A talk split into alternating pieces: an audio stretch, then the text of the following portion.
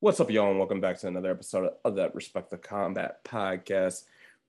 And I am, as always, Mr. Dones Key.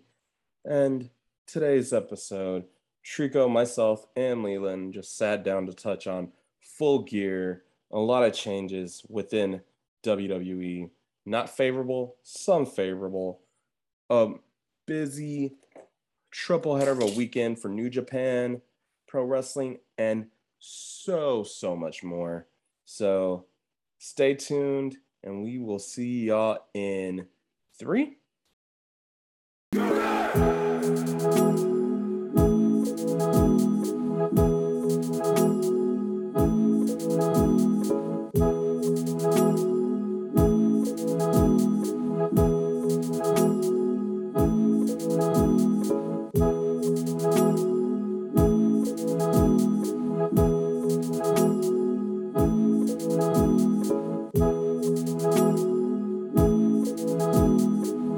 What's up, y'all, and welcome back to another episode of that Respect the Combat podcast, episode number 49. My name is Mr. Dones Key D. L Key, if you know what I mean. And with me, as always, is my co host with the most, Mr. Trico Fullerton. What's up, bruh? What's up? What's up? Still recovering from uh, last this past weekend's events, and oh this week- boy.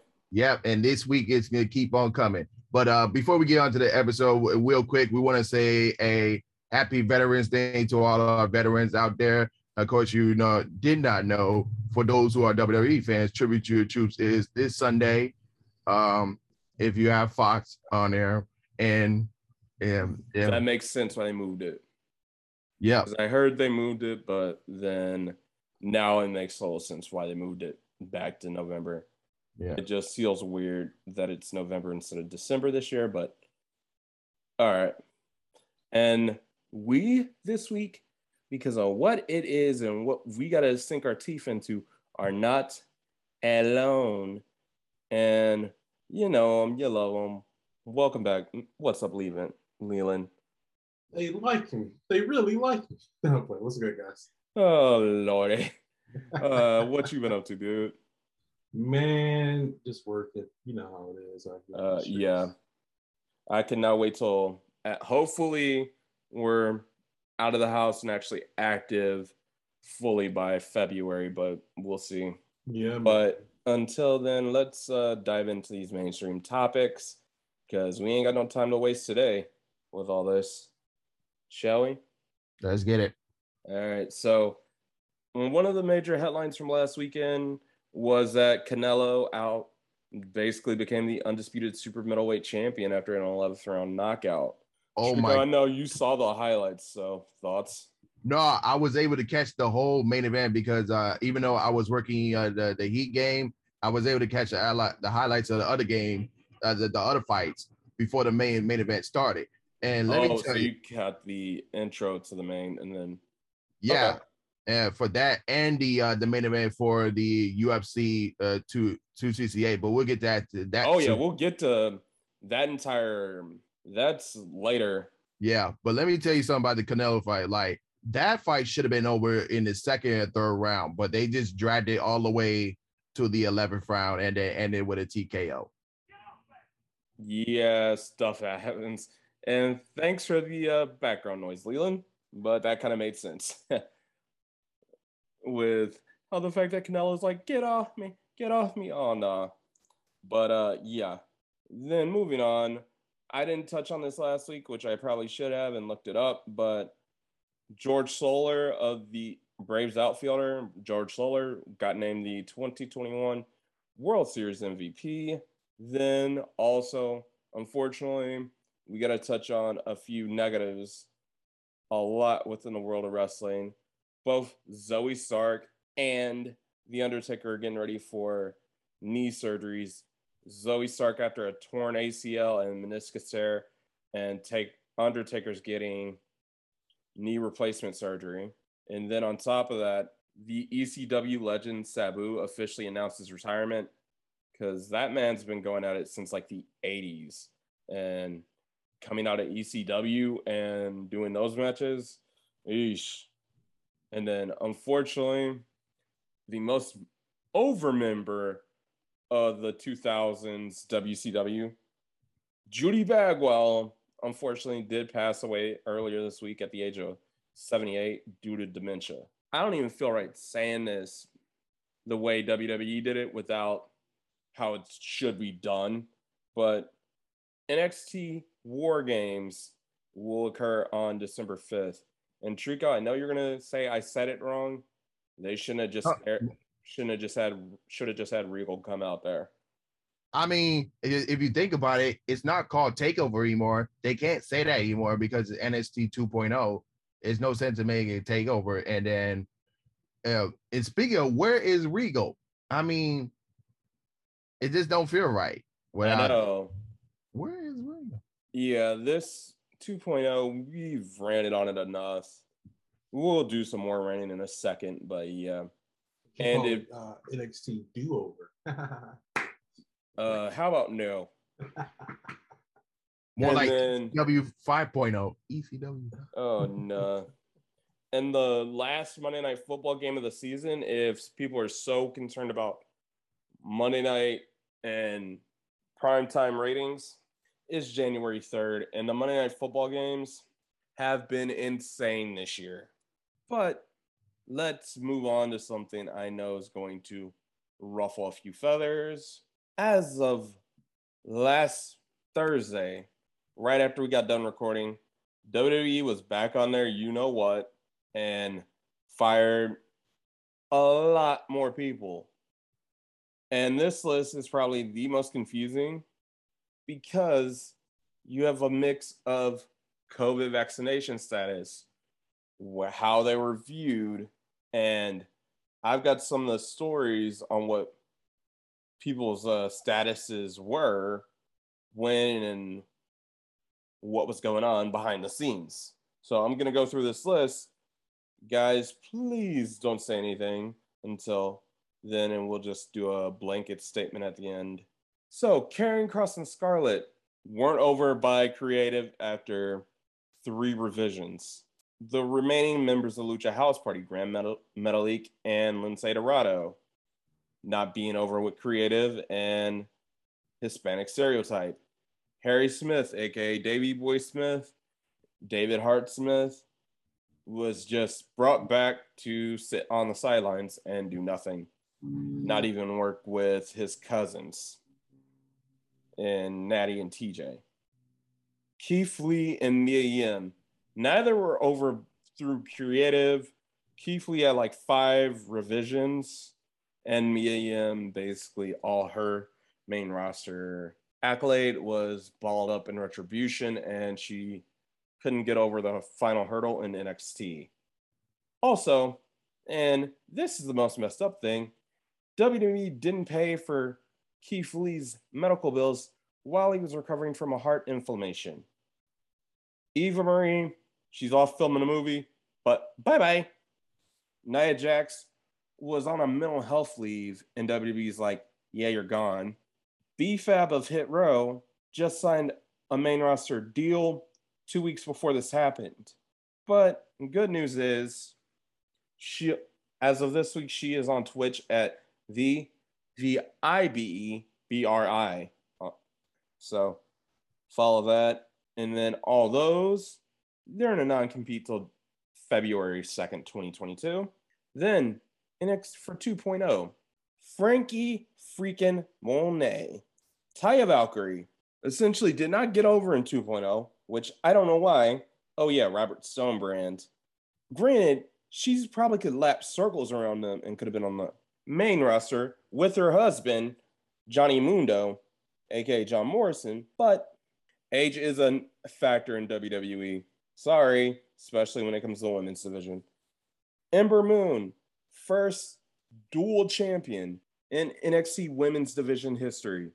Second, obviously, was Raquel, but Ember's still the first one to do it, and they let her go because they basically had stop start pushes, and she got a knee and an Achilles injury that took her out for a while. Jessi Kamea, other than being Swerve's girlfriend, she was also a victim of the stop start pushes and a member of the Robert Stone brand. Katrina Cortez got viewed as an NXT enhancement talent. And then, oh yeah, her visa expires in 30 days. So her visa expires December 4th. And that means she has until then, December 4th, to leave, sell everything and get a international plane ticket and possibly a passport back to Cuba going into the holidays. You know how expensive that is? Moving on, Jeet Rama had some okay matches in 2.0, but yeah, um, nothing really showed other than that. Former NXT champ, tag team champion, Oney Lorcan, who was just in a ma- legit in War Games last year with Pete Dunne, Ridge Holland, and Pat McAfee against UE, which is RIP. But yeah. Then you have Trey Baxter, aka F, aka Blake Christian, who now 2.0 debuted in the breakout tournament, and they just up and released him. But he's going back to uh, GCW in a month, and already booked for a couple shows there, so that'll be fun. And then Zayda Ramier for those that are reality wrestling fans under Booker T School, AQA, a former Diamonds Division champion through that. And man, all those expire, those non competes are on December 4th. I don't know what to say anymore because there's no, not too many major North American wrestling companies out there with everything that's going on with Ring of Honor. I think it's just AEW and Impact, which can we really trust Impact with a sheet of paper? What was said was via COVID vaccination status and budget cuts. However, let me say this the 2021 WWE releases total number as of now 71.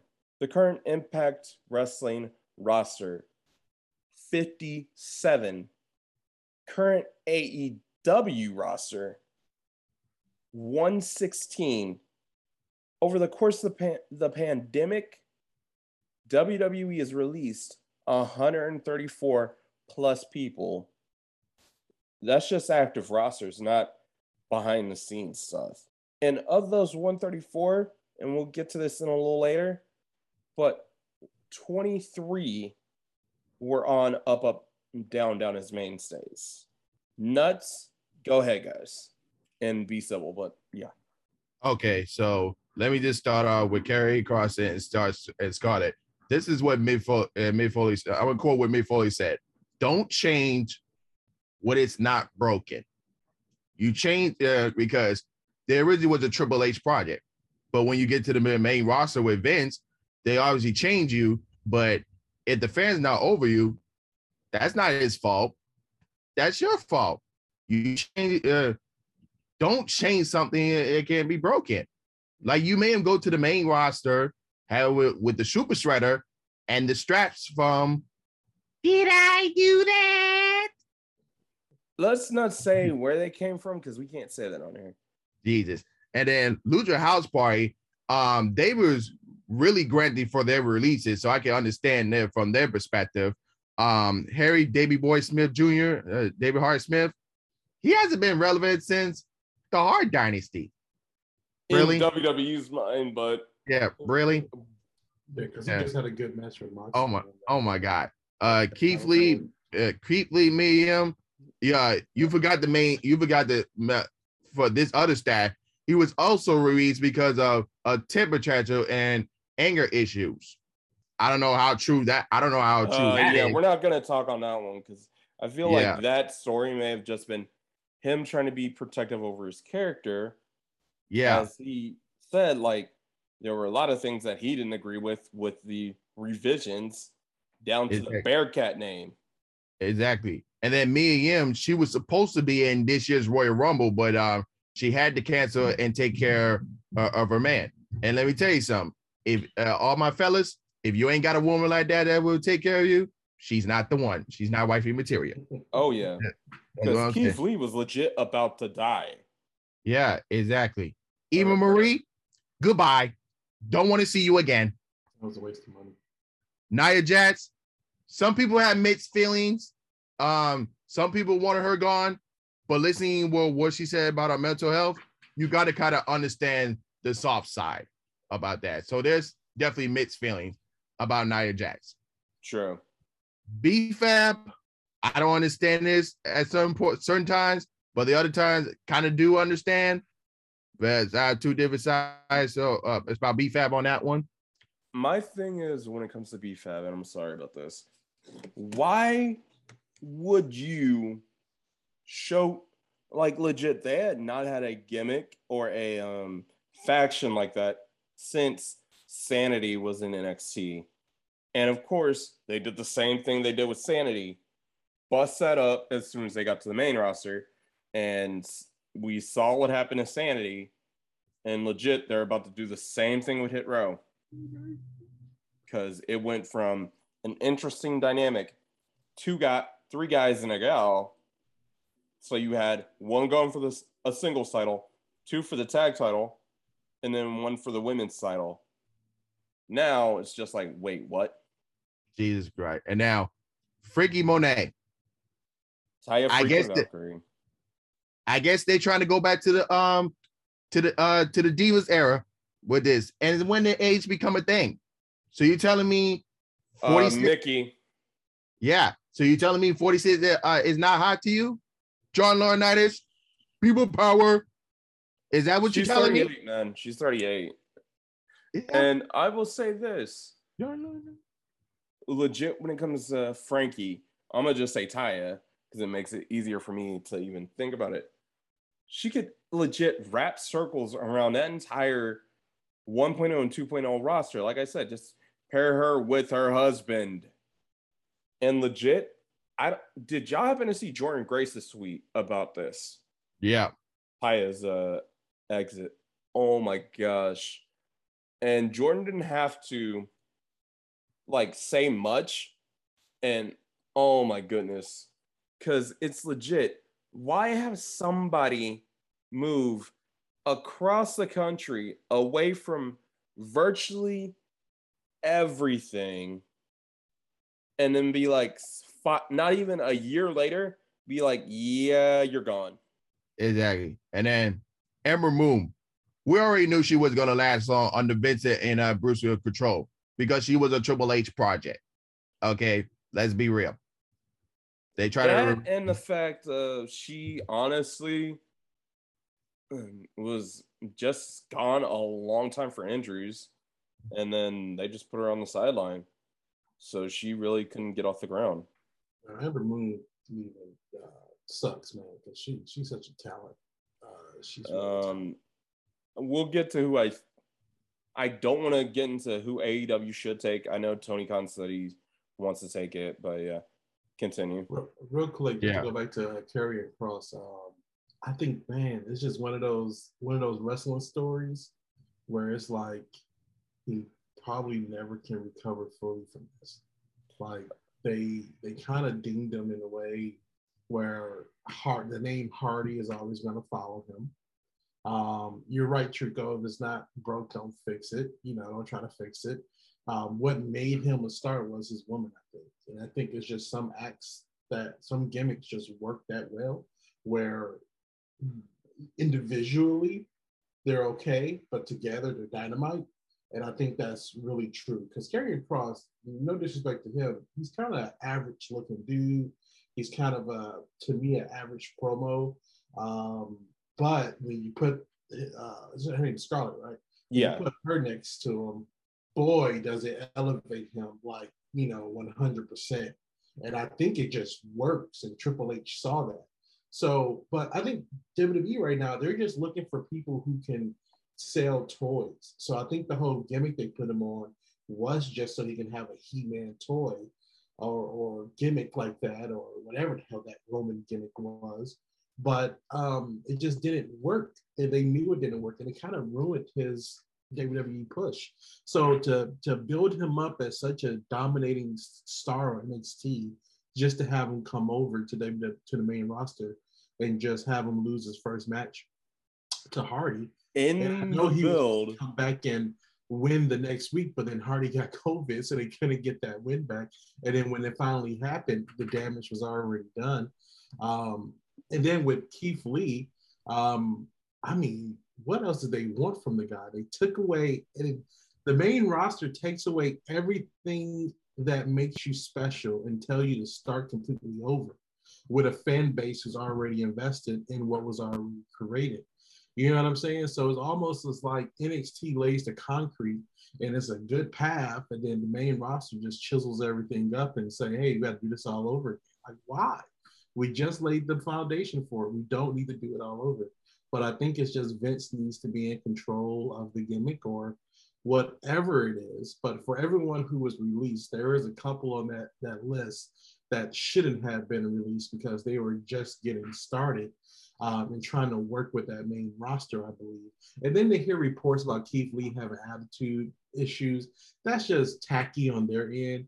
Don't fire the guy and then throw dirt on his name, knowing he can't really speak about anything for 90 days you know, that's just bad business, I believe. And it's really just kind of throwing dirt all over your talent who you were dependent on for a second and who did bring money. I mean, this guy was a double champion team.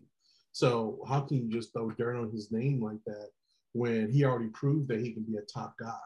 Um, but there's a lot, a lot of people on this list I just don't agree with. But I think WWE is trying to, you know, make their company look more profitable so they can sell it um, man, I wish Vince would just just pack it up, bro. Just pack it up. I know oh, gonna, he's gonna work that job until the day he dies. He's probably gonna uh, the moment he decides to retire is the moment his heart stops. So uh, we'll see what happens with that. But the, they call it budget cuts on the same day you announce, you know, record breaking profits. It's oh my gosh. Tacky, is wrong. And can you imagine if your employer did that? If everyone's listening, if your boss called you and said, "Hey, we gotta let you go," and then you you're still on the employee email thread, and then you get the email, the internal email saying, "Guys, we just had the best year ever." You know, it's like, man, such a slap in the face to these guys for real. And a lot of the public reason they want to give was budget cuts, but I'm giving the backstory and the reality. Like yeah, a lot of this was not budget cuts. And to think about this when it comes to NXT 2.0, they can now not talk about six to nine NXT champions. They can't talk about because they're they fired them in yeah. the over the course of the pandemic. From the... Bo Dallas, who was the third, to Karrion Kross, who was literally NXT champion back in August. And they botched that, as you said. You were talking about how Jeff Hardy was the one to beat him when he got made that main roster debut. He was in a feud with Joe and perceived as a wanted to get perceived as a undefeated monster and then got humanized by Jeff Hardy. Killed the gimmick right there. All for one, one bit that you could have waited a month to do if you were going to do it. I'm not justifying it whatsoever. That's kind of what a feud about. that essentially was the bridge almost from 1.0 to 2.0, which unfortunately we have not seen Joe since September 12th. That is the crappy thing to me about NXT 2.0 is that like I feel like they're just ignoring the history that NXT made. Um, um, and it's just it sucks that um, they're trying to change so much of something that worked, and I just don't understand the, the thought process um, behind it. Because if it was just because NXT couldn't defeat AEW on the Wednesday night um, thing, and I think, and I don't know if anyone else agrees with me, the moment NXT went to USA, the whole style of the show changed the whole uh, the, the, the NXT we fell in love with died when they tried to compete with AEW. I think when it went to USA because it went to USA that's, before. That's that's the whole reason why they went to USA was to compete. Oh yeah. With, uh, AEW. So my whole thing is, you know, I, and I believe NXT was on air on USA before AEW, so they had a chance to get the audience built into that Wednesday night. Um, but they changed everything that made NXT feel like NXT. NXT, I say during like 2016, 2018 timeframe was really the the stop, the stopping ground, the stumping ground for all the indie people.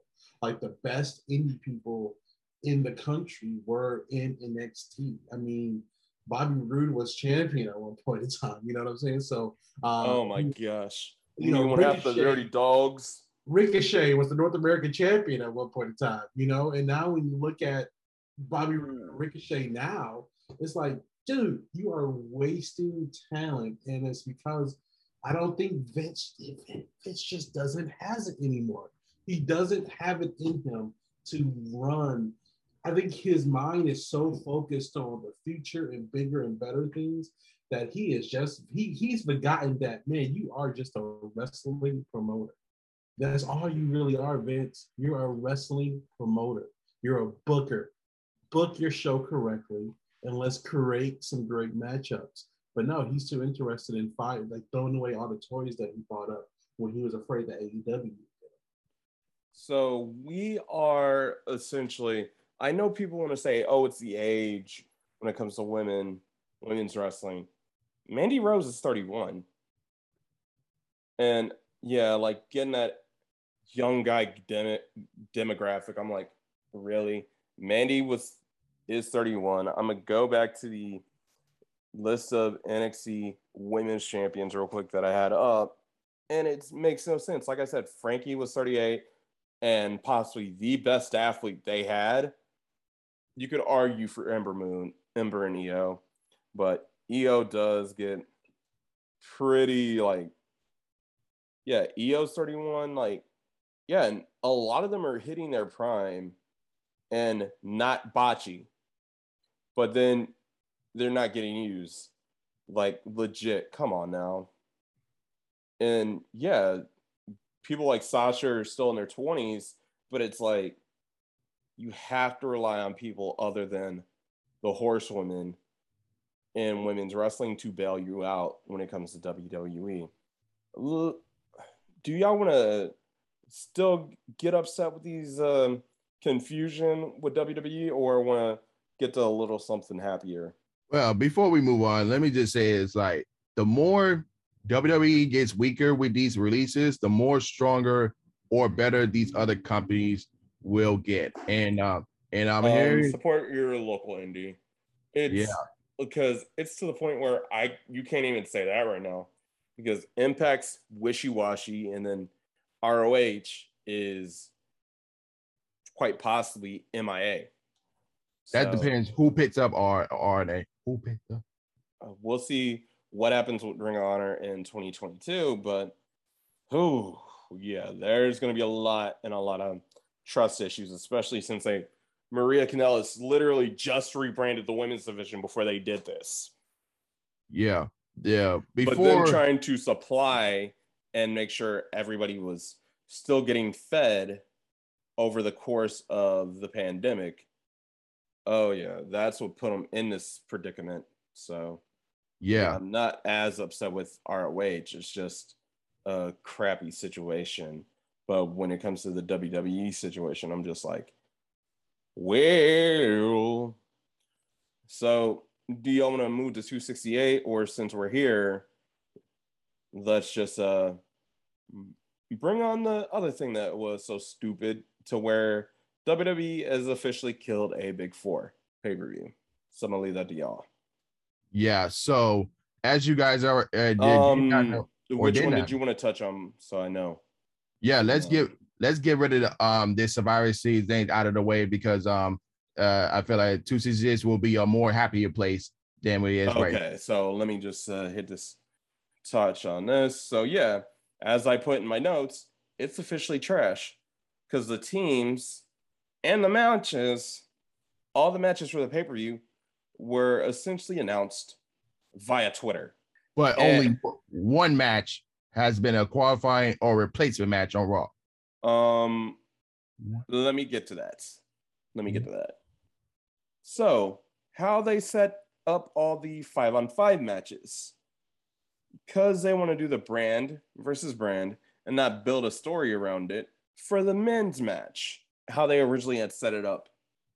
Three out of the four men, men's guys that were drafted, actually, now I look at it, legit, the entire team originally for the men's, and three, yes, four out of five of the women on Raw were all on SmackDown less than a month ago. How can you tell me anybody's going to have brand loyalty for that? And then on the SmackDown side, you had three that were, oh yeah, three of them that basically just got drafted over. And same with the women. You had one that got out of catering, two, and three that got drafted over. Yeah, it makes no sense to this situation. So I'm gonna say the lineups, and I'm gonna say the original lineups. So don't cut me off as I'm gonna build this for the women's for Raw women's team. Bianca, Rhea, Liv, Carmella, and Zelina versus Sasha, Shayna, Shotzi, Natalya, and Aliyah. Only Sasha, yeah, and that's it. Were actually like used on that on Smack on their brand before this match. Sasha and Rhea, excuse me. I totally spaced that. Sasha and Rhea. Everybody else was either in catering or just got traded. For the men's match, for Raw, you have Seth, Finn, KO, Ray, and Dominic. Don't say anything yet. For SmackDown, you have Drew, Jeff, King Woods, Sammy, and Corbin. That match, you legit only have Sammy and Corbin that did not get drafted to the other brand. And then to the point where WWE realized, oh, we screwed up. We screwed up and had to book these segments on Raw to admit we're idiots and get the belt out on Dominic Mysterio and have Doudrop drop even further down the card somebody who had been getting constant rematches. And when I'm talking about the belt for Dominic, I'm talking about Dominic had to go on one on one for a last chance qualifier against Bobby Lashley. Yeah, Dominic Mysterio was not winning that match. So, yeah, the Raw team officially now at least has one person that was on Raw throughout 2021. Still stupid.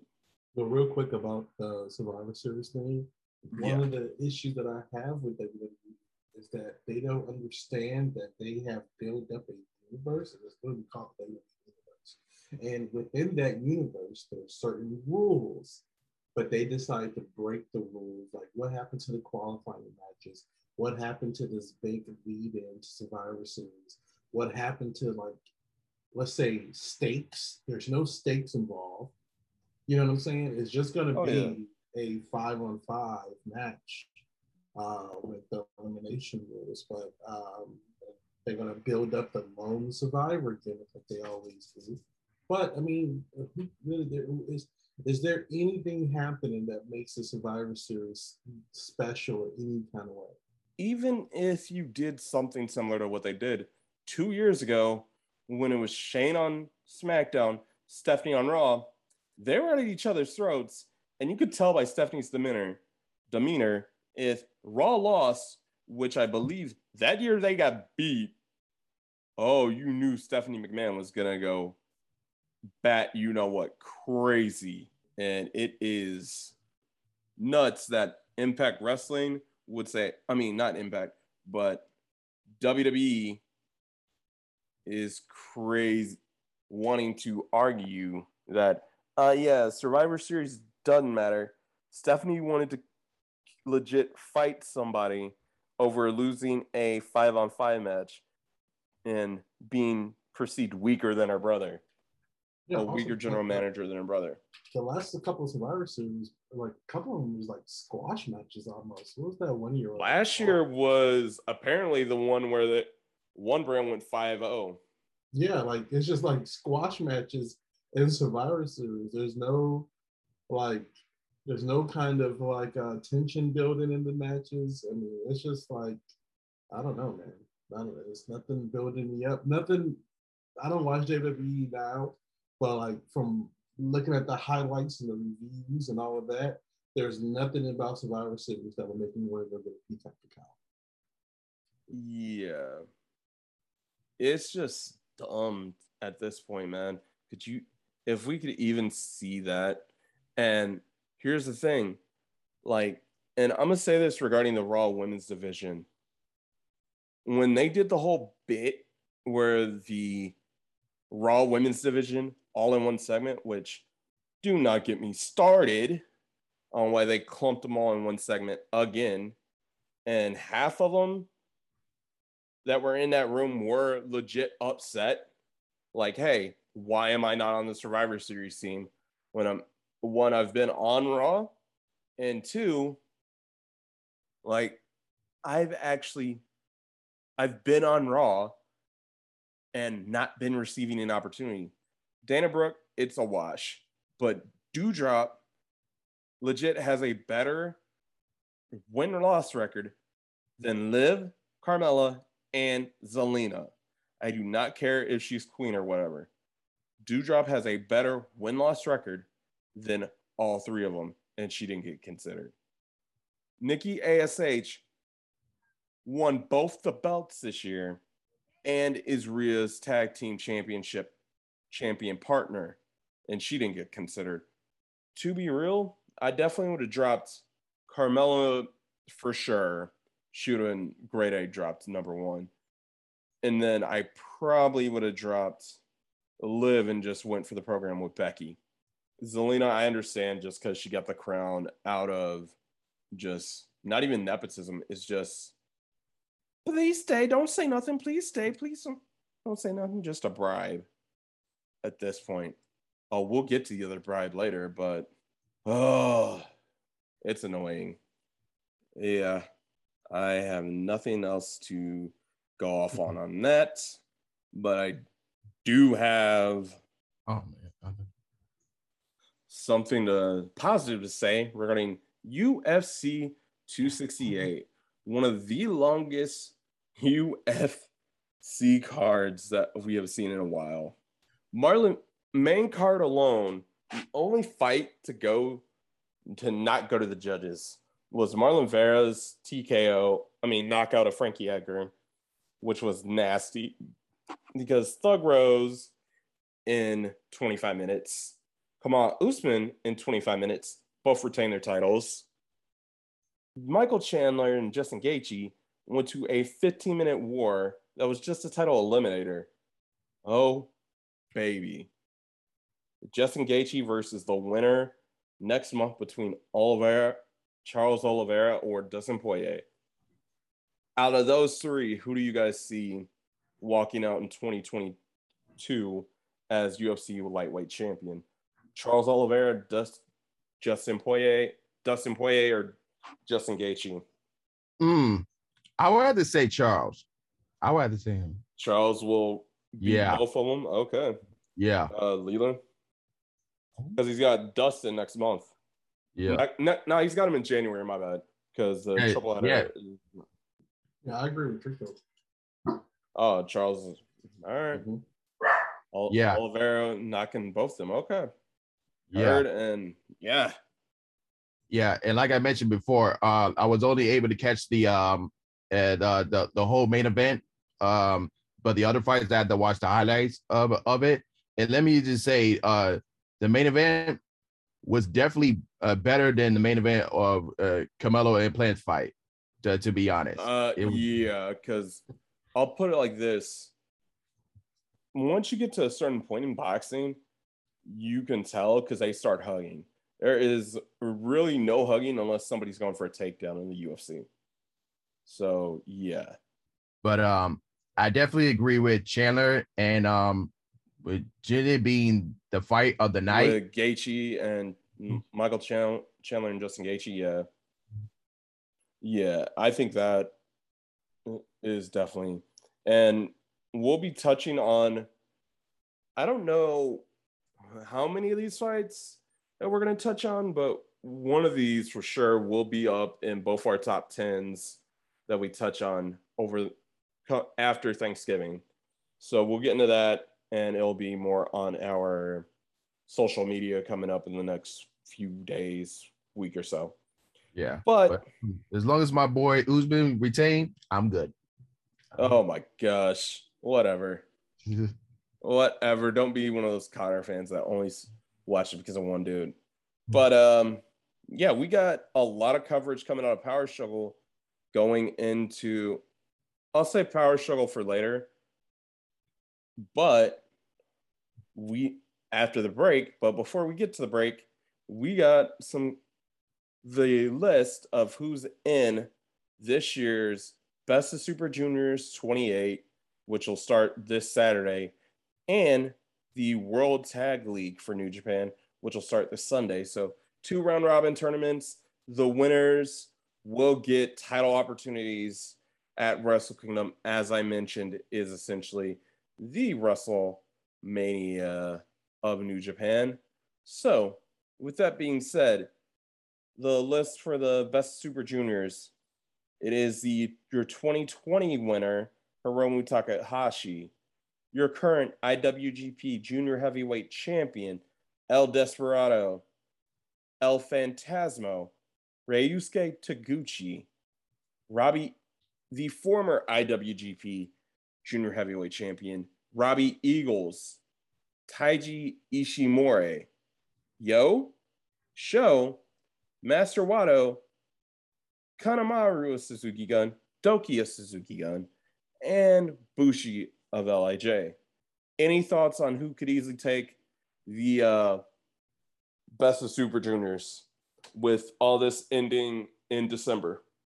Um, either someone from Bullet Club or from or Suzuki Gun. Suzuki Gun or mm-hmm. Really? Yeah. Oh man, so I can tell you don't watch it because you're just gonna go Bullet Club. I'm thinking either we get the rematch between Desperado and Robbie, and then the junior heavyweight tag just doesn't get defended, or we get Desperado and Hiromu. Leland? I do not watch in uh, New Japan too often, so I don't know. All right. and then uh we'll get to even more because later, but we also had the World Tag League with those competitors being so that was for the junior heavyweight title shot. This is for the heavyweight tag team, uh, heavyweight tag team title shot, being the 2020 competitors being the 2020 winners of the Guerrillas of Destiny and Bullet Club. You've got the current IWGP World Tag Team Champions who have been basically dominant all year in Z- Zack Sabre Jr. and Taichi, uh, Dangerous Tekkers, uh, Suzuki Gun, Great Pat, Bashiel, Honma, and Makabe. Then you got Tenzan and Kojima, a Tenkuzi. You got Goto and Yoshihashi, of Chaos, and you've got two thirds of the Never Open Weight Tag Champions, and Evil and Yujiro Takahashi. You got Bullet Club's Bad Luck Fale and Chase Owens. You've got Naito and Sanada of LIJ. You got Tanahashi and yeah, Hiroshi Tanahashi and Toru Yano. You got United Empires, Great-O-Khan and Aaron Henare. Then you've got Yuji, got Yuji Nagata and Tiger Mask. And then you've got Suzuki Guns, Taka, Tacha, Taka Michinoku, and Minoru Suzuki. Strico, go ahead. This is tough. I'm gonna, uh, yeah, let's go to the next one. All right. Well, World Tag League. I, my personal opinion, I am going either Suzuki Gun versus Lij or Suzuki with uh, Naito and Sanada, pinning on Naito's knee, which is a bold statement, or we're getting the rematch of something we've seen a bunch of times already, as it's going to be a pair of angry Tongans versus the ZSJ and Taichi. So it's either Guerrillas or LIJ. So enough said. And enough said like that. But we'll see y'all in five. Uber Eats is known for having hot food online, but launching in April, groceries will be added within the app. By adding grocery and convenience stores, they can reach more people who don't want to go out or don't have time to shop. Uber Eats helps out the stores by giving them more visibility and a solid customer base. You can download the Uber Eats app, enter your address, and you will see numerous grocery stores and chains. For an added bonus, several stores have free delivery and discount codes on special items. Let's go shop! And just like that, we're back. And man, I know I've confused you guys a little bit, but a lot has been going on. And how's it going for y'all, Trico and Leland? Uh, a lot of things happening, but uh, this weekend is going to be very exciting. To a point. To a point. Yeah. We'll. Oh yeah. Well, we still got a little bit to cover from last weekend, but it kind of bleeds into my predictions at the end of this episode when we go into next weekend. So let's touch on the let's touch on power struggle because it's gonna these highlights are gonna bleed into what I touch touch on a little bit later. But at power struggle, a new US in Kenta a new never open weight six man in Evil Show and Yujiro Takahashi. And as we've already talked about, the new junior heavyweight champion in El Desperado. We're obviously going to get a Yo versus Show match at some point outside of the best Super Juniors, as he showed up as the light to Show's darkness. Don't ask. And obviously, with the last two matches of the night. And one of the matches we're going to be touching on at for when we get the Battle of the Valley in a second. The WrestleMania Wrestle Kingdom main event still stayed intact with Kazuchika Okada beating Tama Tonga and Shingo outlasting Zia, Zack Sabre Jr. to retain the rights and solidify that main event. So, shall we get the Battle of the Valley, fellas? Let's get it. All right. So we got Yuya Uenoya versus Josh Alexander. That is an impact partnership, and Josh is quite possibly their number one baby face. So I don't see Josh losing. Violence Unlimited, Chris Dickinson and Brody King versus Stray Dog Army, Bateman and Mysterio, Mysterioso. I don't know the backstory too much, but I do know I am going to go with Brody King just because with everything going on in New Japan, you, I mean, ROH, you got to train. Sweet Talk, everything. Then you've got Fred Rosser, David Finlay, Rocky, Alex Coughlin, and Alex Zayne versus Team Filthy's Tom Lawler, JR, JR Kratos, Danny Limelight, Jordan, Nelson, and Royce Isaacs. I am going against Team Filthy just because Tom Lawler's contract is coming up very soon. So it could be something crazy. And then you've got Clark Connors versus Carl Fredericks versus Jeff Cobb and TJP. TJ, TJP just joined United Empire. Why not have him go over? Especially since Ren Narita's got Will Ospreay. And with the build that I see in the final two of the final three matches, I am going for United Empire again with Will Ospreay winning that. And then you got Juice Robinson versus the current Impact World Heavyweight Champion. I am going for Moose Kazuchika Okada versus Buddy Matthews. And Okada could be making a stop on a Wednesday night. Whew, that one's tough, but I gotta go Okada because he's the number one contender for the world title. And in a last chance, never open weight title match, i.e., if Jay White retains, Tomohiro Ishii can ever challenge, never challenge for the title that he made relevant, and he has not held it in over two years. I am going with Tomohiro Ishii to get that feel good moment, but I would not put him past the Bullet Club shocker. And yeah, nuts, right? Yep, definitely. All right. So usually this would be the time where I would honestly say one more pro preview, but preview of a show before we get into the FGC topics. But I know one of these topics are so negative and it kind of compounds within the negativity that I do want to end with the full gear predictions to perk everybody's spirits. But this week and next week's releases are within the FGC and combat sports community slash esports, yada yada, would be obviously the G4 reboot. You got Forza Horizon 5, Football Manager, the GTA trilogy, and Game and Watch Legend and Z- Legend of Zelda. Not too bad, but then we also unfortunately have to talk about with all these releases that I touched on earlier, and I said that 23 were up, up, down, down mainstays. WWE has basically made up, up, down, down all every last one of the hosting gigs that he has done and his dream job of G4 TV, a part of not Xavier Woods's another air pay to promote and build their brand. He has made it, they have made it a part of his downside guarantee.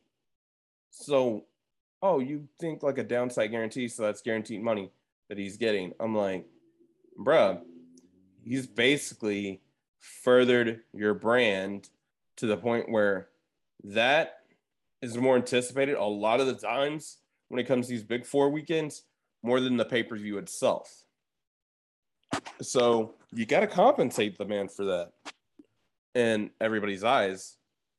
And for those that haven't noticed or realized that are up, up, down, down fans, if you just look at you youtube.com slash up, up, down, down, unfortunately, because of that, you could talk about, oh, they posted a few reels, posted a few stories over the last couple of weeks.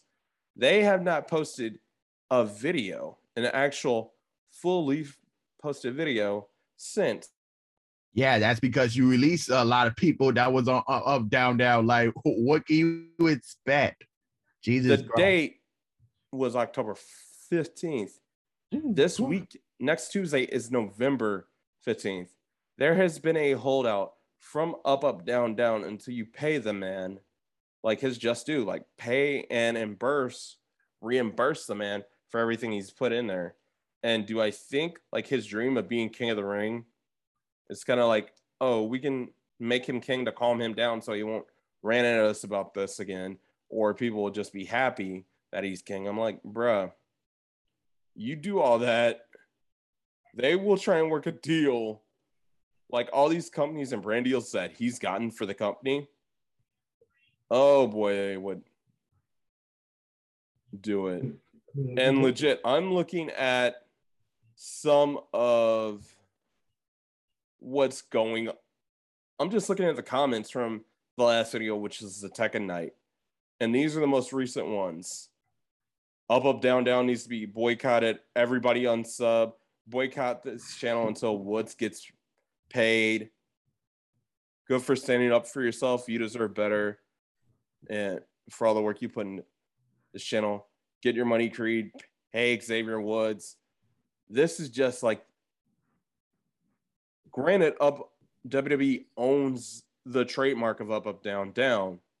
However, if somebody is willing to go and above and beyond their pay grade, which up, up, down, down is above and beyond the pay grade. Well, the All same these hosting gigs um, are above and beyond what's pay grade. They did the same thing to Zack Ryder. Remember when Zack Ryder had that uh, little channel that he had got? and Oh, yeah, his YouTube. WWE thing, and then he had to do his extra work to make it something. But then they didn't pay him, and they used the clips. They fired him and still used the clips. Um, but the thing is, They fired him and used his house. which is messed up. Um, the thing is, at the same point in time, that that channel got over two million subs. That is not an easy thing to do. They've got almost three. yeah, that's not an easy thing to do, especially with their schedule. So the fact that Xavier Woods kind of carried this channel now that WWE has this new place where they can uh, hit two million people, especially when they have video games coming out for the company. Um, I mean, you gotta pay the guy for that extra work, you know, and to be slimy about that. But the thing is, I mean, we're talking about a company who's being who's run by like a 70 year old dude. You think he knows about YouTube analytics? I'm pretty sure he gets, you know, little reports about it. No, he just knows the money behind it. He just knows the money part of it. And man, like the fact that all these guys supposed to be independent contractors and not employees of WWE, and that Woods kind of put in that time and effort to make that channel successful, um, and also kind of connect with the younger audience who play video games and things like that. They should be thanking this man a thousand times for just putting in that effort to build that community up. Um, and to not do that is ridiculous. I mean, I don't know if you guys ever looked at uh, Evil Uno's worked on AEW Games channel. Oh yeah. Um, but I mean, they have now competition in this space on YouTube. So you probably shouldn't rock the boat too much because Well, considering AEW now has Chugs and Tung Po, which AK FKA, or shall I say AKA, Miro and Adam Cole, Mhm. and they very well could get Athena, aka FK Ember Moon, which oh, that would just add depth to that women's division right there. oh yeah. And legit, the the sweets who were at one time Corbin, Breeze, and Shawn Spears, they also have access to two people that were mainly on up, up, down, down. And that inspire all of us. Oh my god, bro! It just is show. I mean, Spears is married to one of them, so it was gonna happen. But also, like, if you look over at the people on the AEW side, is a lot more younger wrestlers who all play video games. I mean, they just Kenny have- plays them, and Yeah, I Kenny's like almost 40. Well, Kenny is the head of the of the video game department. exactly. But like I said, Kenny is almost 40 and he's still True, but he, he, you know, he does it on a competition level and things like that. So you may not see him on the Evil Uno AEW Games channel in his hotel room playing, you know, games. oh yeah, he But- won't. the thing I'm saying is like there's other people in this space now. So it wasn't like it was just, you know, when Wood started the channel where it was just him kind of out there, kind of bridging the gap between video game culture and wrestling culture. Now there's other channels dedicated to that bridge, thanks to Woods. So he was a pioneer kind of in that space to do it on that kind of level with that Oh, yeah. kind of recognition, that kind of name. Um, and like I said, WWE should be grateful to him and then work it out because, um, you know, it's just the right thing to kind of do. But not saying WWE, you know, got to do anything. If the contract says he's got to do it, but good on Woods stand up to the company that he loves um, and say, hey, uh, no, I'm not doing it. You know, it's being kind of observer of WWE. You always hear about Vince want guys to grab the brass ring, but then we always hear about these stories about people who go and grab it and get punished for it. So I don't know what games like they got over there with their talent, Um, but it's so interesting to see someone kind of put themselves out there to try to make something interesting for the company that get screwed over. And you know, Woods is very loyal to WWE. And here's the thing even the New Day podcast, and this might be something that they also did with it, they have not published a new episode of the New Day podcast since September 27th. Jeez. Good for them. Yeah. So imagine this the New Day podcast was simply Dan Reichert, Kofi, Woods, and E. That's it. And that right now, if you take out the best of episodes, they still have almost 100. And that's been going on for good grief, like two years. Up, up, down, down. In the six years it's been going on, over, oh my gosh, like almost 3,000 videos and almost 100 podcasts. And you can't find enough money to compensate the man for his extra time to further your brand. Because you take out Woods, you get rid of the connection with, forget that whole S, SGS series that you're wanting to do. Like, that was all because of Woods. Like, legit, I'm sorry. A lot of stuff that you've been doing is because within pop culture has been through Woods and it, the good stuff, not the uh, cheesy stuff that could easily happen. It's And- just it's just to show how greedy and pathetic uh, WWE is right now. It's all that's all that is. Enough said. Yeah, and it's supposedly 7 p.m. and this go around. And I'm gonna say this: like Joe's supposed to be there, New Day's supposed to be there.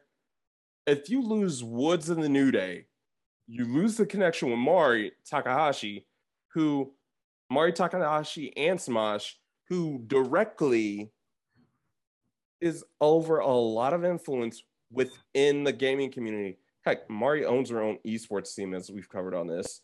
Brand Pooh Bear, who was a major influence in the gaming community at large. The completionist, who legit on top of that is the completionist is on top of that with G4.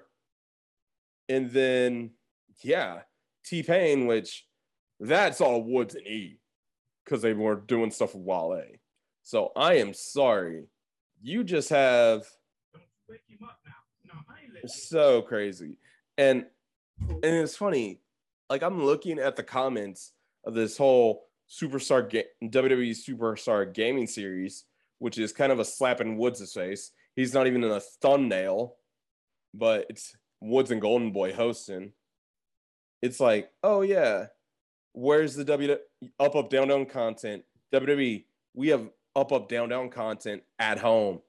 Unveil a superstar gaming series. I'm like, bruh, That sounds. Superstar gaming series.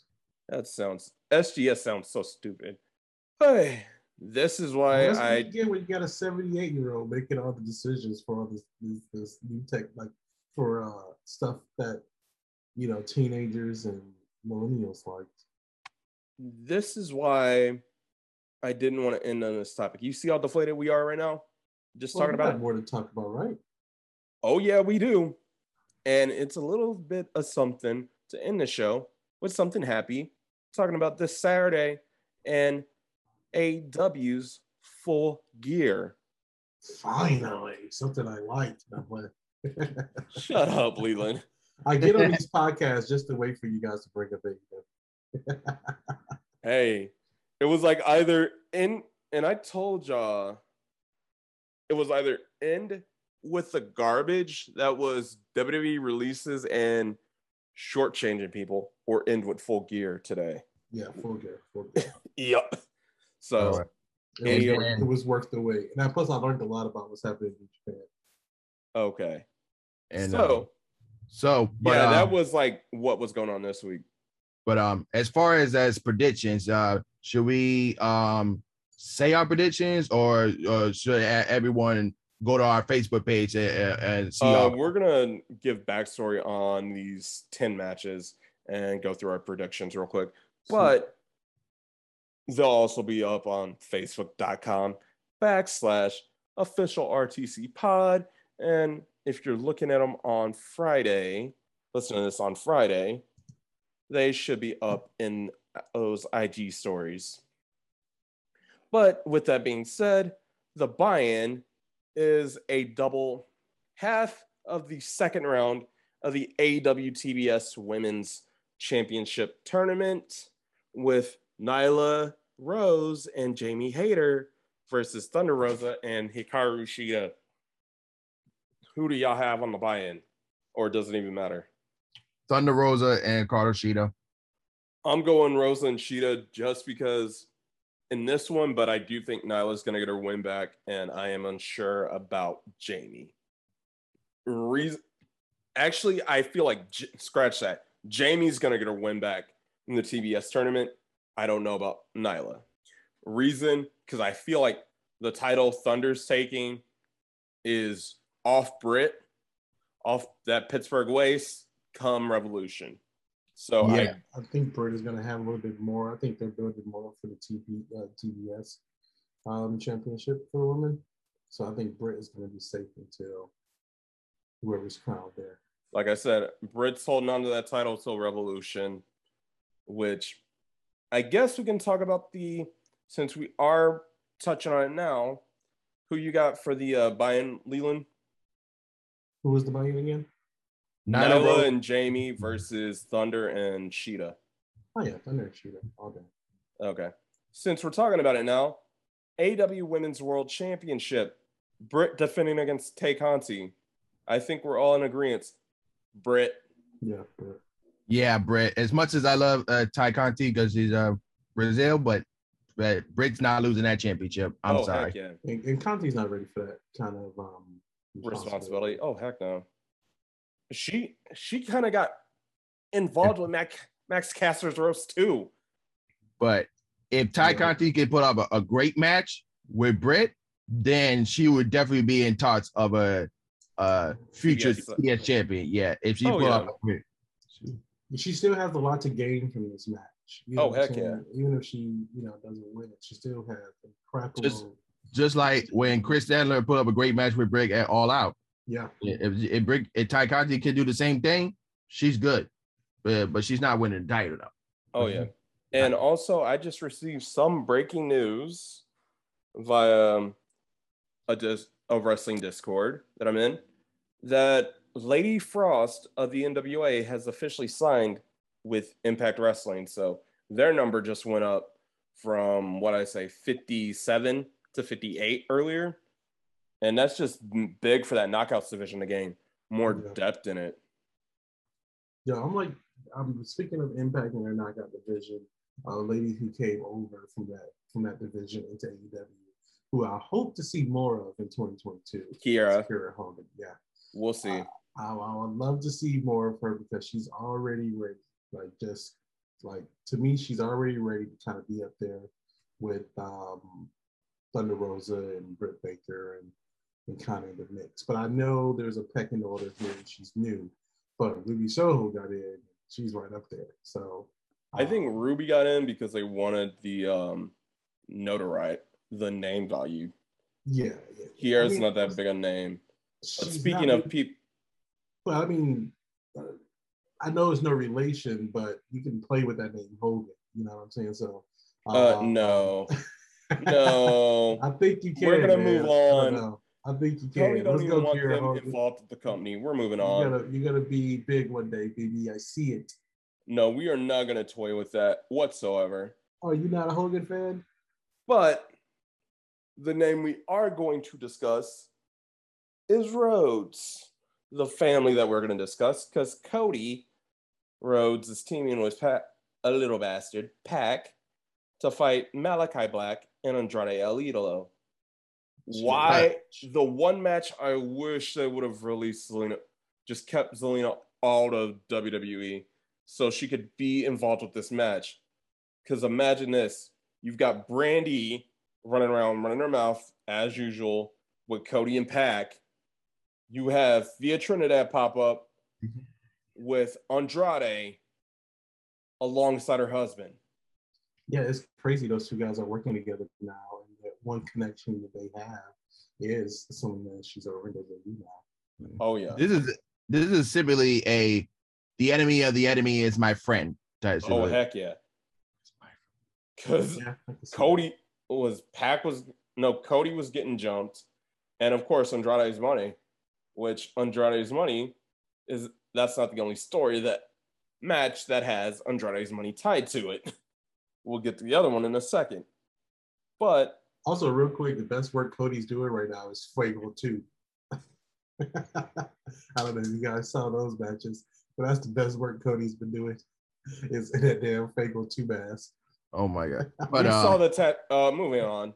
wait, wait. There's one note that this is Malachi and Andrade's pay-per-view debut for for full gear. Oh wow. Yeah, I know it was Malachi's, but I, Andrade didn't because Pac got it. Yeah, that's why the yeah, stu- yeah, it can get there. Yeah, because right. Andrade was supposed to be at on an all out, but then Tribal issue. with Pac. Mhm. Yeah, tribal issue. So this is so this is Malachi and Andrade's AEW pay-per-view uh, debut for this Saturday. Oh yeah, they. Yeah, I'm going Pac. I mean What do you guys? Andrade and Malachi. I know the Uh, original plan was to bring Flair in to kind of be. Andrade's Oh no, you can't do that now. But because of the dark side of the ring, do you think enough time has went by where the heat has went down on Flair, um, where they can bring them out in 2022 sometime to be on? Uh, give it, give it, a, give it a few more time. Give it, give it more time. Give it a few more. That- Give it a year or two, and Yeah. he has to Year two. be. I mean, he's think in that three Tessa months. Blanchard. He's in the early 2020 Tessa Blanchard stage right now, where he can still like try and repair, but he has to be empathetic. And right now, he has not been whatsoever empathetic on Yeah, anything. he, he has. He uh, he had put a post out when that episode came out saying, "Hey guys, I'm I'm still you know apologizing for how I was and the man I used to be, but that's not the man I am today." And you know, you And then he put it like everything I said about it was said in ESPN. I mean, don't get me wrong. Flair is that character who's always been Flair. I, don't- you know, I can't. What, what, what's Ric Flair's real name? I think it was like Leslie or something. But he has been Ric Flair longer than he's his real self. You know what I mean? Um, but I would like to see Flair come over in AEW, and I hope they keep that plan. Uh, um, give him some time for that heat to go off. But it would be nice to see Flair. By that time, though, you think the ship will sail from Andrade. Now, I think Andrade is a pl- big player in AEW. I think um, I wouldn't be surprised if he's one day TNT champ or AEW champion. And our next match is the match where I think the repercussions of power struggle will impact this match. And it really got set up, and the whole feud is based off of one promo and the other of just, will you shut up? Eddie Kingston versus CM Punk. This which turned fun. into a most anticipated match for uh This car- second Yeah. most. in one Yeah. promo. It became One promo. of One promo segment. I mean this goes all the way back Actually, the I'd say a combo of three. A combo of three. Oh, I will goes all the way say back. the other two in a second. Yeah, they had that little thing backstage in Rampage, and then Punk did a promo without Eddie Kingston, and then Eddie Kingston That's not out. the one. The solo one Punk did was not the one I'm referring to. Well, yeah, I'm talking about all the promos, just including talking about this match, and it was just really Punk, and then the Punk backstage getting interrupted, and then Punk doing a promo when Kingston wasn't there, and then the next week Punk doing the promo, Kingston came out, and then last night they did that little thing backstage in the Yeah. parking lot. The one I am talking about is flipping. CM Punk got called out by, of all people, Kenta. Hmm. Kenta. So the second Kenta beat Hiroshi Tanahashi at Power Struggle for the IWGP United States Championship. He, his first words backstage were, "CM Punk, you're next." To the extent, like I want CM Punk, and obviously, since he is not competing in World Tag League, and he's too big to be a junior, and of course, since Jason the states, Bullet Club's dominating and coming back to Providence, Providence in the states, we are going to say either I don't want to say during because AEW's been pretty good outside of HFO garbage to do distraction finishes. So I do think after though we get something similar to what Mox and Minoru Suzuki set up for Kenta and CM Punk. But I do say Kenta, I mean Punk's winning the match with Eddie. Yeah, Punk over on Eddie. I don't think Punk is going to lose um, for a little bit. It's, it's, interesting to see who will lose first, um, Danielson or Punk. We'll get to Danielson in a minute, but the two two of the biggest pillars of AEW's MJF versus Darby Allin. It felt too indie, but it is so good though. Who yeah, do you have? MJF on this one. MJF. Darby Allin. MJF needs a big uh pay per view win because I don't think he's won a pay per view all year. Uh, wait a minute, hold on. Because he lost it double or nothing because that was the Stadium Stampede. He lost it all out. I think he lost it Revolution. So he needs this as a pay per view win to even have a claim like, oh, I am, I've got the stuff up right now. Yeah, don't look like he he was not even on full gear. I mean, Revolution this year. Nah, he lost. He lost it. Lost it Revolution. Oh yeah, he hasn't won a pay per view this year. No, yeah, I can under, I, I can understand where you're coming from there. Yeah, let let me look because yeah, he hasn't won a pay per view since Full Gear last year. Now it was weird last night. They put Wardlow onto a squash match. Uh, maybe maybe this is the moment when uh, you know the the change will happen. Wardlow becomes a babyface. But I think if MJF win is going to be, of course, due to some kind of heel tactics. But that's if um if MJ uh, wins, then he might. Uh, I I don't know where he's ranked at as far as the world title is situation. He's not. He's not. Yeah, but I don't know where you this weekend. Legit, it's Page, Miro, Danielson, Scorpio Sky, and Orange. One of the new members of Chaos, Orange Cassidy. And folks, you did hear me right. I did say Orange Cassidy is now a part of Chaos because there was a promo to start this week's Dynamite to go into and kind of set up with Battle in the Valley that Rocky pulled up to Statlander, Yuta, Wheeler Yuta, Orange Cassidy, and Chuck Taylor and said, Hey, I just got off the phone Okada and he's down to, he wants you guys in. So Yuta, of course, was so happy. Chuck got caught out for his pass because it was either him or Trent that was about to be the mole. And was like, Yeah, it's not about you, Chuck. And then Orange was like, I'm down, but I don't know what's up. So it's them. Them guys are all good, and I love it. Yeah. As far as championship, if MJF does win this, have him go after the TNT championship, revisit that rivalry with Sammy, uh, with Sammy Guevara, and then before uh, keep inner circle and pinnacle away from each other because not enough times passed. And yeah, Jericho but, uh, even said it. That feud lasted way too long. It lasted about a year.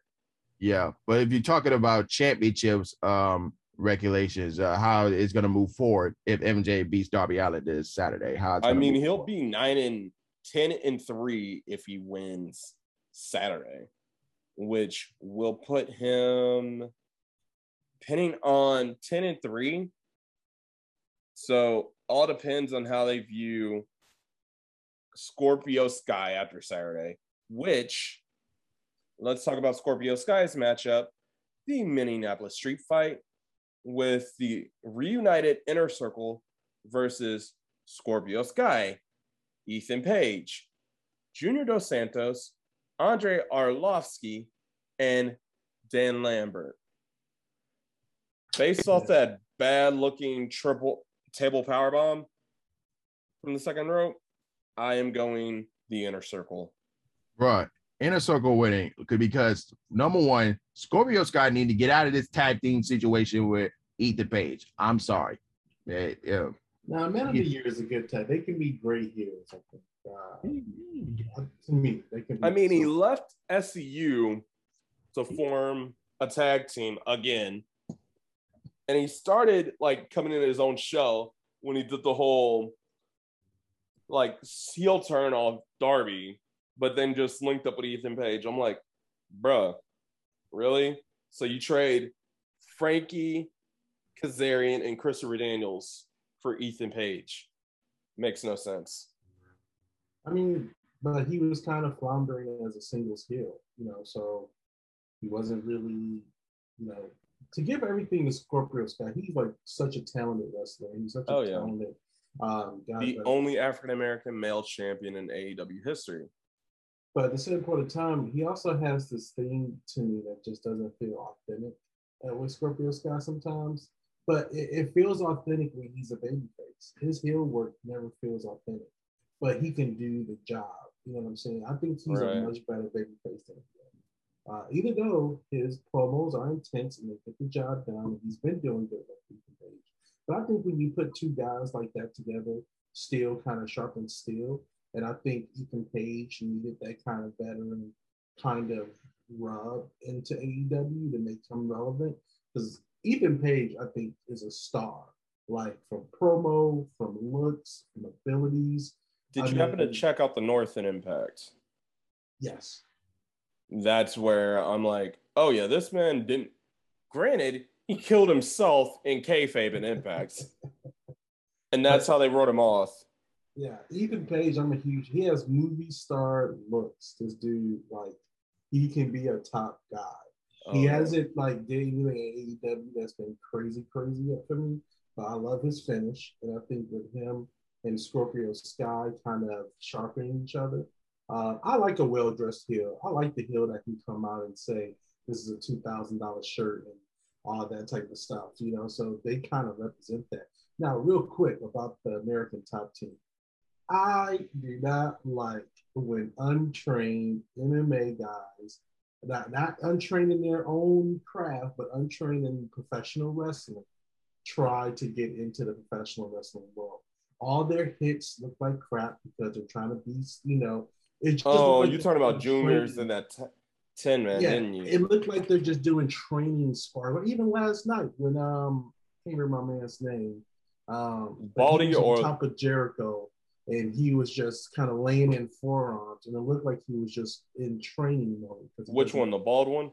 No, the one with the hair. Uh Arlovski? Yeah. The blonde or the Arlovski, brunette? Arlov the uh, brunette. Ar- Andrei Arlovski, yeah. So Andre, that's like the most physical he's gotten since they've no, even done this angle. No, no, no. He he was in a beatdown angle with Jericho on Dynamite a couple episodes back. yeah, that's what I'm saying. This is like the was, most he's really he done. was laying it into Jericho, and I've seen when Jericho told him to stop. And now that I'm seeing him come out there last night, everything looks too soft. Who's the bald one?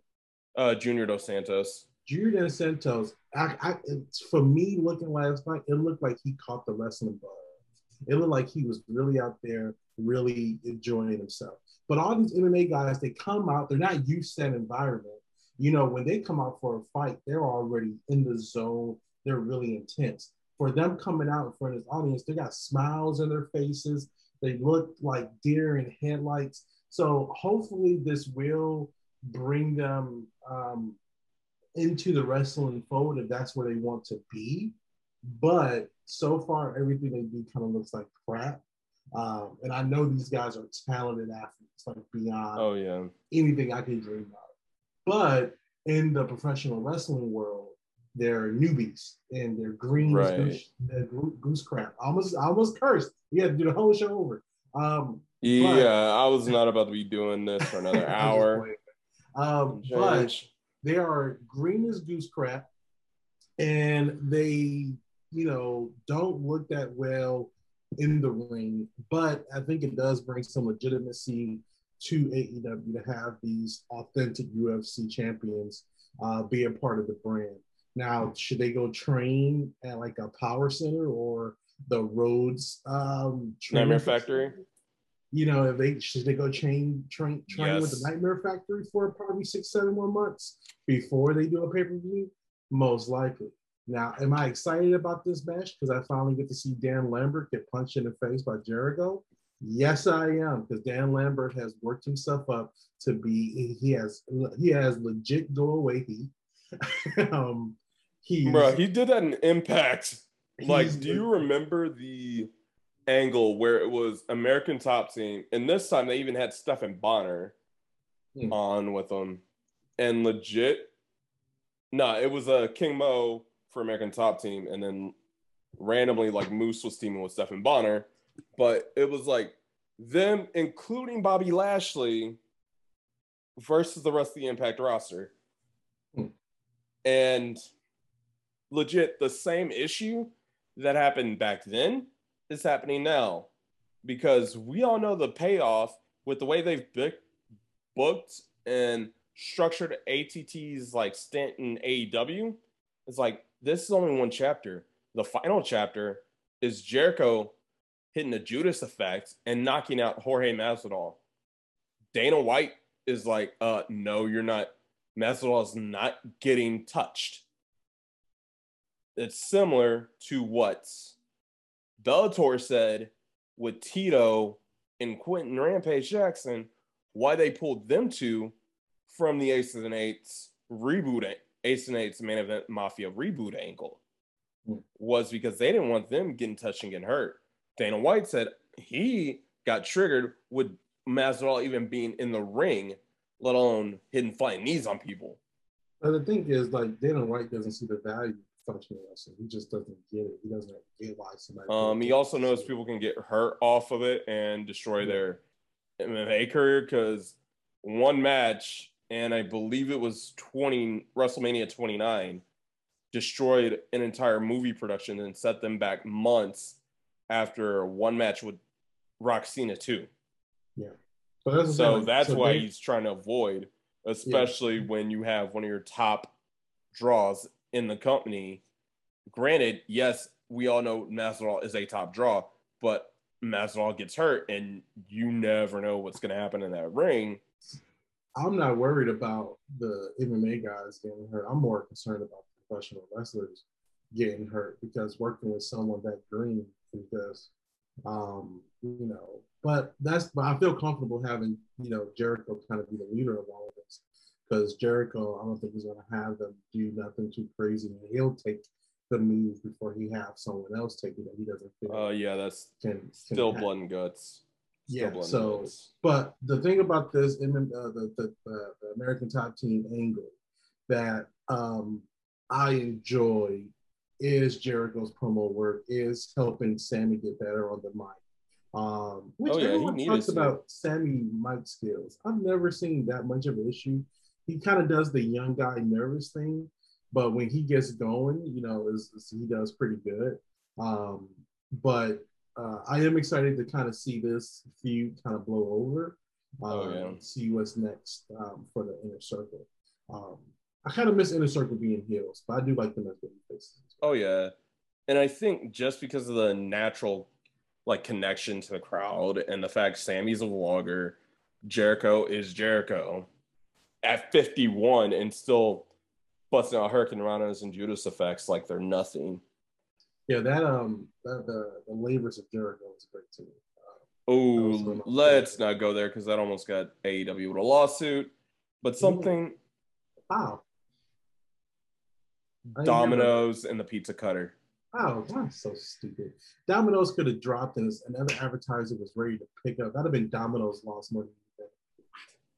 Well, they got triggered because, like, they, I don't know that was nothing that. on Um, that was nothing on AEW's like you know that was that was just kind of a coincidence type of thing. And Domino's is still there; they didn't drop. And Pabst blue uh, ribbon was ready to take their spot in a heartbeat because they have a hot demo. You know, they're number one in the demo space. So trust me, like you get sued for what? That'd have been that'd have been done with Domino's part. yeah.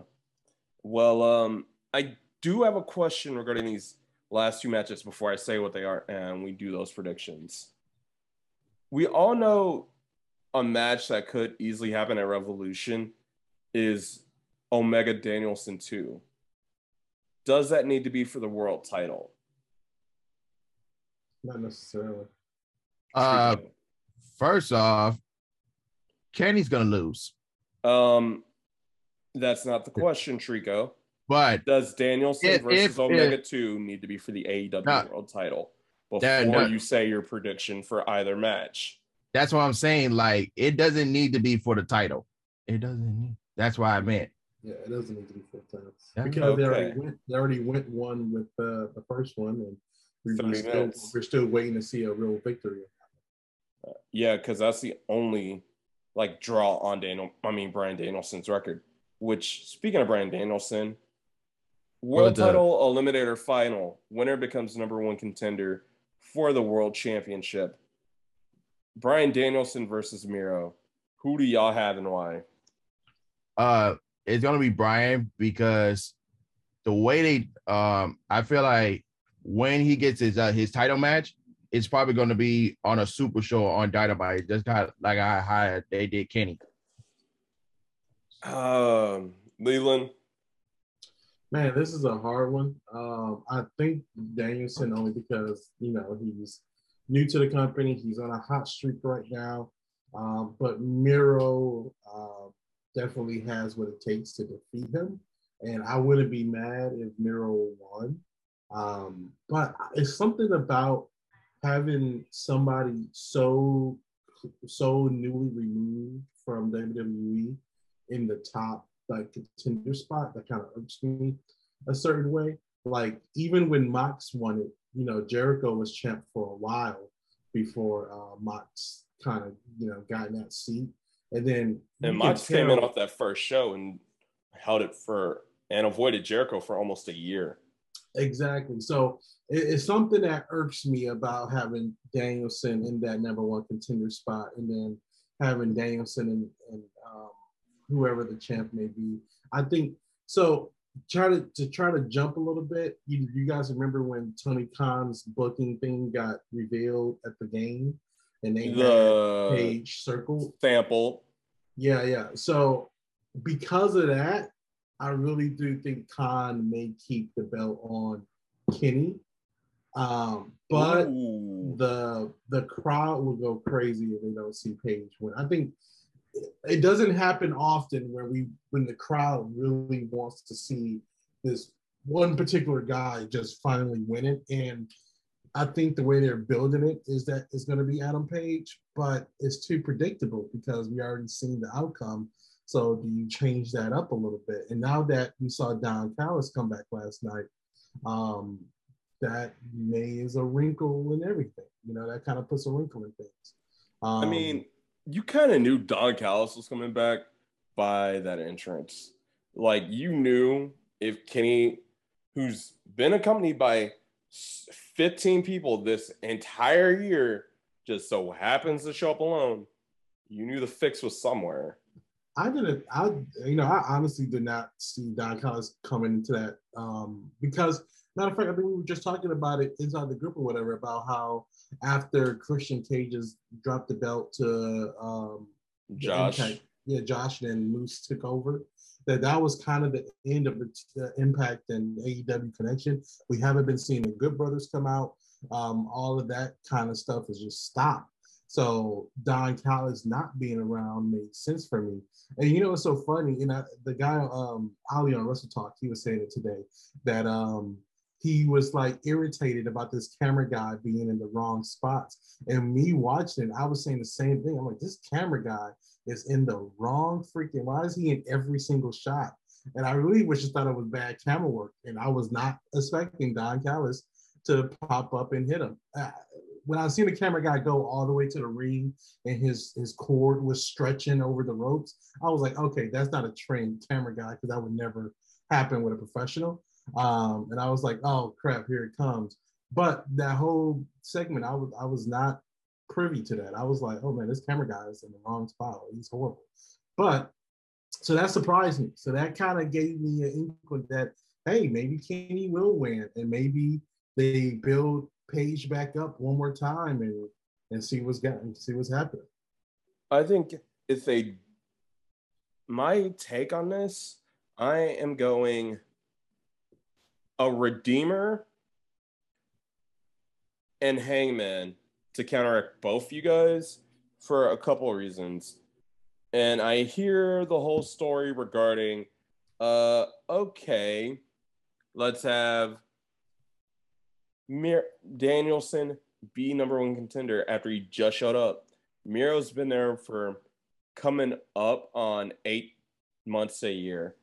I really think Miro should get his just due as world champion and be only one of three guys to be double champion in AEW. Kenny's up there. I want to say with the yeah, he'd be the first one to go from TNT to world champion because Kenny went up from tag champion to world champion. Other than that, that's it. He'd only be the second. Excuse me. Not bad. But yeah. So I do think Miro winning would be the best thing. And it would be also, granted, I know people are going to be a little salty that there's two ex WWE guys in the title picture. I mean, Miro's been a dominant brute force, and CJ won't touch him. That's legit how he feels. So that is funny. CJ won't I, touch him, aka CJ Perry, his wife. Y'all you have to say goodbye to your wife so I can say hi to mine. Hey, you guys ever watched uh, the 70s show? That 70s show? Remember Fez? Oh no doesn't Miro remind you of a really muscle bound Fez, like someone? Oh my gosh, family? I knew where you were going, and yes. Every time I see him, I said, "They go big ass Fez." yes. but I like his promo work. So Miro says, "Good day." the the Redeemer stuff, I love all his promo work. The whole oh, yeah. Jerusalem lighting that they put on him in his promos um, the Tuscan field lighting. I was like, man, this this promos really work here. Um, and then Miro says good day. or as he put it after All Out, your nuts have been redeemed. and obviously, Eddie didn't learn his lesson all the way to why he's complaining and might get put to sleep. And about this main event, you can't really deny the fans like too much longer and keep stringing them on because then they're just going to sour over the entire Hangman Page character. And with that being said, it's the era of Join Us. And the Dark Order will recover from Caster's mouth castrating them via Jungle Boy. And Hangman the cowboy will get his day and become new world champion. And also with Kenny, he's not out of the top like three on the card yet because I feel like he will go and fight Cole very soon. So enough said. And Danielson on, versus Page, though, man. Like you have who versus Cage? Uh, I said Page. Uh, Danielson versus Page. If Page oh, yeah. wins, if Danielson wins, I don't know if that's a great lineup for me. I love Danielson. Don't get me wrong, and I love Page, but seeing them two, they're so. You say Danielson. I said Miro. I want. I think I want Miro to win, but I think I. I feel that Danielson. Trico, who you got for those last two? Danielson, uh, Danielson, Kenny, or Right. Danielson and Page. Oh wow! So I am the oddball out and actually going Miro Page. Just well, but I wouldn't. I wouldn't mind Miro based on what uh, everything that you mentioned. I wouldn't mind that because it kind of would make sense. My original is Omega. I think I, I think Tony's going to swerve us and do Omega. Yeah, I don't think another swerve needs to happen, but that's another story for another time. Leland, thanks for chiming in with us this week, man. Always a pleasure. Anything either you guys want to plug, Trico or Leland? Well, as you guys already know, uh Disney Plus Day is tomorrow. And then which would um, be tonight. Yeah. As this goes live. And yeah, mostly because this is pre-recorded. Yeah, for those uh, anybody as this gets aired. But mostly, uh, just keep your eye out uh, for more news and stuff releases. As we will, I will be touching on the horrific uh, incident that happened in the Astro World on the Technology News Talk and other news and stuff that that will be happening. And RIP to and get well to that whole um, family that whatever happened to that kid at that Travis Scott concert, man. That was messed up. Yeah, that's horrible. But uh, what about you, Leland? Real, real quick, guys, visit cupcakerapture.com. That is my uh, website for all. Spell that right quick. Sure, it's cupcake. Yeah, it's called cupcake because everyone loves cupcakes.